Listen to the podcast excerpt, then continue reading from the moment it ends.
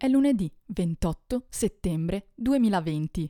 Oggi ritornerei a parlare di libri. Infatti ho appena terminato la biografia scritta da Ray Monk di Wittgenstein, che appunto si intitola Wittgenstein, il dovere del genio.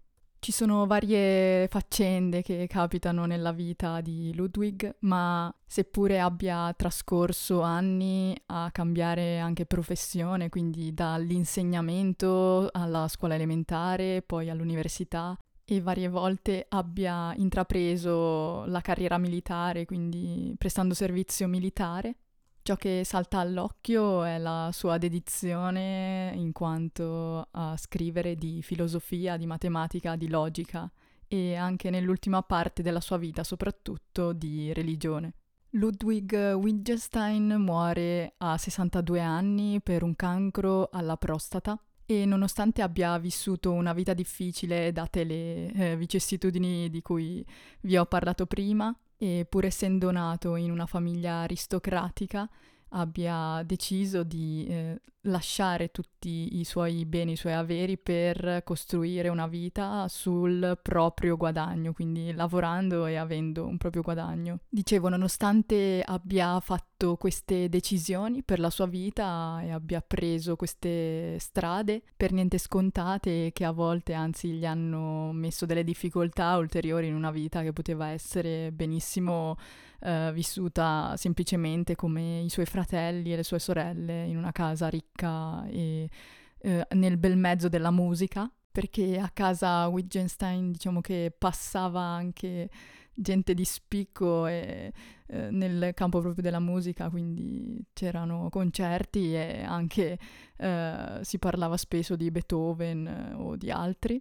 Ecco, proprio prima di morire praticamente ha voluto dire alla sua famiglia che eh, ha avuto una vita meravigliosa. Ci sono altre mille sfumature nella personalità di Wittgenstein.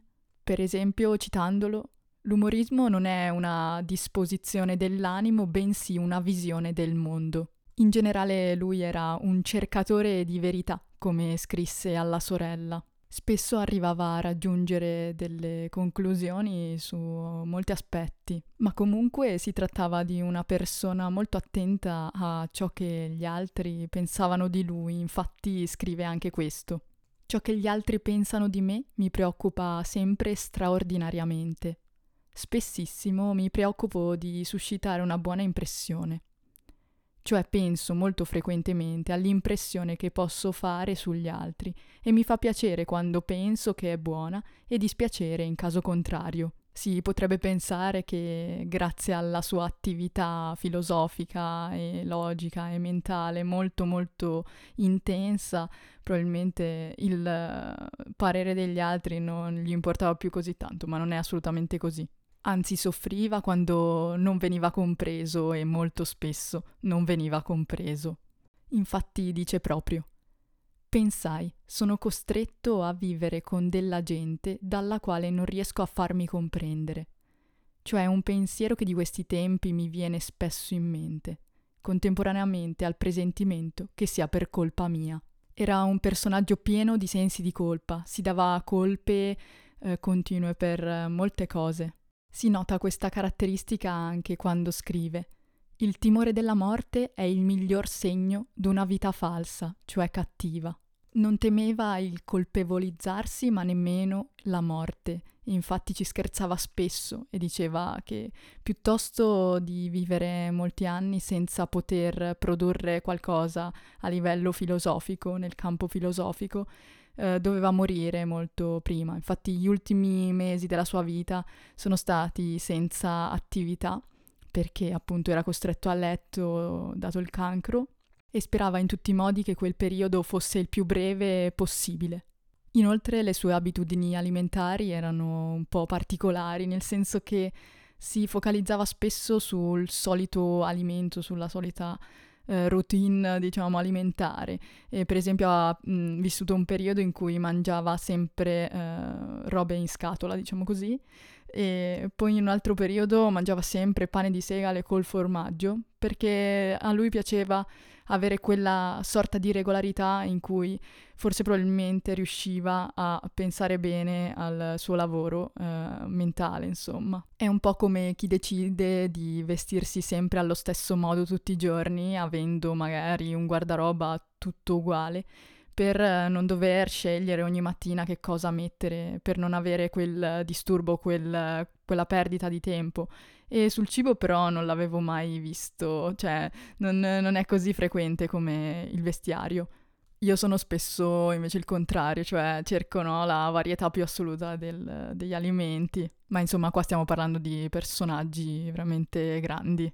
Anche se spesso mi sono trovata in accordo su ciò che dice Wittgenstein perché, per esempio, riteneva che l'esperienza di affrontare la morte l'avrebbe in qualche modo arricchito, scrive Ray Monk. Andò in guerra, si potrebbe dire, non per il proprio paese, ma per se stesso. Aveva idee politiche ben precise e appunto eh, quando eh, ha prestato servizio militare molto spesso non lo faceva per, eh, veramente per il paese, per ciò che veniva deciso dal suo Stato, ma più che altro per eh, una questione personale. Vorrei fare un altro appunto sulla questione alimentare perché mi incuriosisce molto. In pratica un giorno gli dissero così ci muori, così ci muori a mangiare sempre la stessa cosa. E lui gli rispose che la gente vive fin troppo. E secondo me in qualche modo ha ragione, perché io per esempio non mangio in modo salutare per vivere più a lungo, ma più che altro per vivere meglio uh, nel tempo in cui vivo. Non, non, non, penso ad arrivare a più anni grazie a questa cosa che faccio.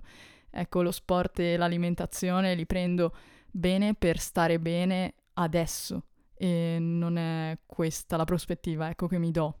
Lui invece proprio diceva, ma sì, che cavolo mangio a fare bene, tanto prima o poi, insomma. E, però non lo so, eh, penso che in generale mangiare bene per vivere più a lungo non abbia molto senso. Eh, si fa soprattutto per il tempo presente. E mangiare male continuamente non, non penso, ecco, renda insomma l'esistenza molto buona perché a livello fisico, proprio quando si mangia male, si sente no? una certa uh, differenza, una grandissima anzi differenza da quando si mangia bene. Probabilmente lui non avrà mai mangiato bene uh, a lungo e quindi eh, in modo regolare e quindi aveva questa propensione a mangiare in modo così eh, continuamente uguale giusto perché era abituato così. Benissimo, poi vorrei aggiungere questa piccola parte. Come sempre andava alla ricerca di Dio in se stesso, la trasformazione della disperazione in fede. E si punì quando, nelle violente tempeste dei giorni seguenti, incorse nella tentazione di maledire Dio. Si disse che era solo malvagio e superstizioso. Questo lo lascio a voi, non commento. Ottimo, ora arriviamo alla parte che mi ha colpito di più ed è la parte delle relazioni che ha avuto Ludwig con Russell, di cui era allievo, e poi di altri due allievi invece proprio di Ludwig, che erano uh, Francis e Ben, ve li nominerò solo con i nomi. Vi leggo questi due frammenti così si capisce tutto. Gli era probabilmente chiaro, sin da allora, che l'unica vita degna di essere vissuta sarebbe stata quella spesa nel compimento del più grande dovere verso se stesso, verso il proprio genio. Insomma, egli riteneva che ci si dovesse lasciar guidare dalle passioni e dagli impulsi, come del resto avevano fatto suo padre, suo fratello Hans, e in genere doveva fare il genio. D'altra parte, però, aveva uno spiccato senso del dovere e proprio per quanto riguardava le sue scelte di vita, precipitava periodicamente nella tempesta del dubbio. Wittgenstein aveva avuto bisogno dell'incoraggiamento di Russell per vincere questi dubbi e poter seguire felicemente la sua passione, i suoi impulsi più cogenti. La sua famiglia era rimasta molto colpita dal repentino cambiamento seguito agli incoraggiamenti di Russell a lavorare in campo filosofico.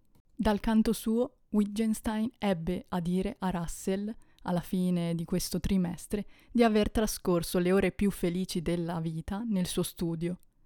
Ma tutta questa felicità non la si può considerare semplicemente il frutto o la conseguenza della scelta di seguire finalmente i propri impulsi. Alla sua base, infatti, c'è anche la convinzione di avere il diritto di una tale scelta, diritto a sua volta fondato dal possesso di un talento filosofico al di fuori del comune. Russell consentì a Wittgenstein di abbracciare una simile scelta di vita, appunto perché ravvisava in lui le qualità del genio. Fornirà in seguito questa descrizione di Wittgenstein. Era forse l'esempio più perfetto che io abbia mai conosciuto di un uomo di genio, così come lo si immagina per tradizione, appassionato, profondo, intenso e dominatore. Perfetto, in ogni caso con Russell non andarono sempre bene le cose, si allontanarono questi due personaggi.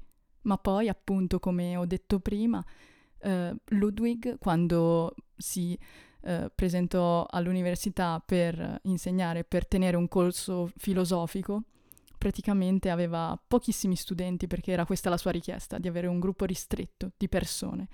E trovò in due persone, insomma, anche qualcosa di più eh, che eh, degli allievi, ma anche l'amore. Il primo fu Francis Skinner, con cui aveva 20 anni di differenza, e però eh, morì prima eh, di Ludwig perché fu colto alla fine da una violenta malattia che lo fece morire in pochissimi giorni, una polmonite. E l'amore per lui era veramente forte, anche se sembrava spesso il contrario, ma dopo la morte di Francis, Ludwig praticamente rimpiange molti momenti in cui avrebbe potuto essere più generoso. E poi c'è Ben, che è un altro ragazzo che viene dopo, molto dopo, e che lo accompagna negli ultimi anni della sua vita.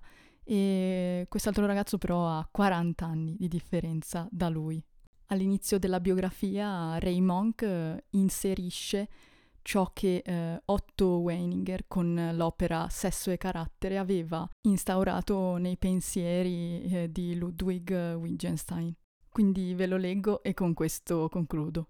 La consapevolezza del genio è quella che massimamente si differenzia dallo stadio dell'Enide.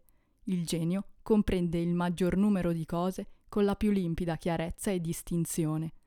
Il genio possiede la memoria più sviluppata, la massima capacità di elaborare giudizi chiari e distinti e di conseguenza la sensibilità più raffinata per distinguere tra vero e falso, giusto e ingiusto. Logica ed etica sono sostanzialmente la stessa cosa, un dovere verso se stessi. Il genio è la massima moralità e pertanto il dovere di chiunque. L'uomo non è nato con l'anima, ma con la potenzialità di averla. Per realizzare tale potenzialità, egli dovrà saper trovare il suo sé più vero e più alto, sfuggendo alle limitazioni del suo sé empirico e falso. Una via che porta a questa scoperta di sé è costituita dall'amore. Grazie all'amore molti uomini pervengono per la prima volta alla scoperta della propria reale natura, convincersi di possedere un'anima. Nell'amore l'uomo non ama che se stesso, non il proprio sé empirico, nella sua debolezza, nella sua bassezza, nella sua inadeguatezza, nella sua piccolezza, bensì ciò che vuole e dovrebbe essere sino in fondo, la sua natura più vera, profonda e trasparente, libera dal peso della necessità e da qualsiasi residuo terreno. Naturalmente, Weininger sta parlando dell'amore platonico, anche perché lo ritiene l'unico amore possibile e qualsiasi altro amore appartiene al dominio dei sensi. Amore e desiderio sessuale non si limitano ad essere due cose diverse, sono in netta contrapposizione. Perciò l'idea di un amore coniugale è pura finzione, L'attrattiva sessuale cresce con la vicinanza fisica, l'amore invece raggiunge il suo culmine in assenza dell'amato. L'amore necessita della separazione, di una certa distanza che lo salvaguardi, ciò che non poterono determinare i viaggi nei paesi più lontani e nemmeno il tempo fu in grado di realizzare, può invece verificarsi in conseguenza di un contatto fisico, per quanto casuale e involontario, con la persona amata. Contatto che può risvegliare l'impulso sessuale, così può uccidere l'amore d'un sol colpo. Grazie dell'ascolto. Ciao.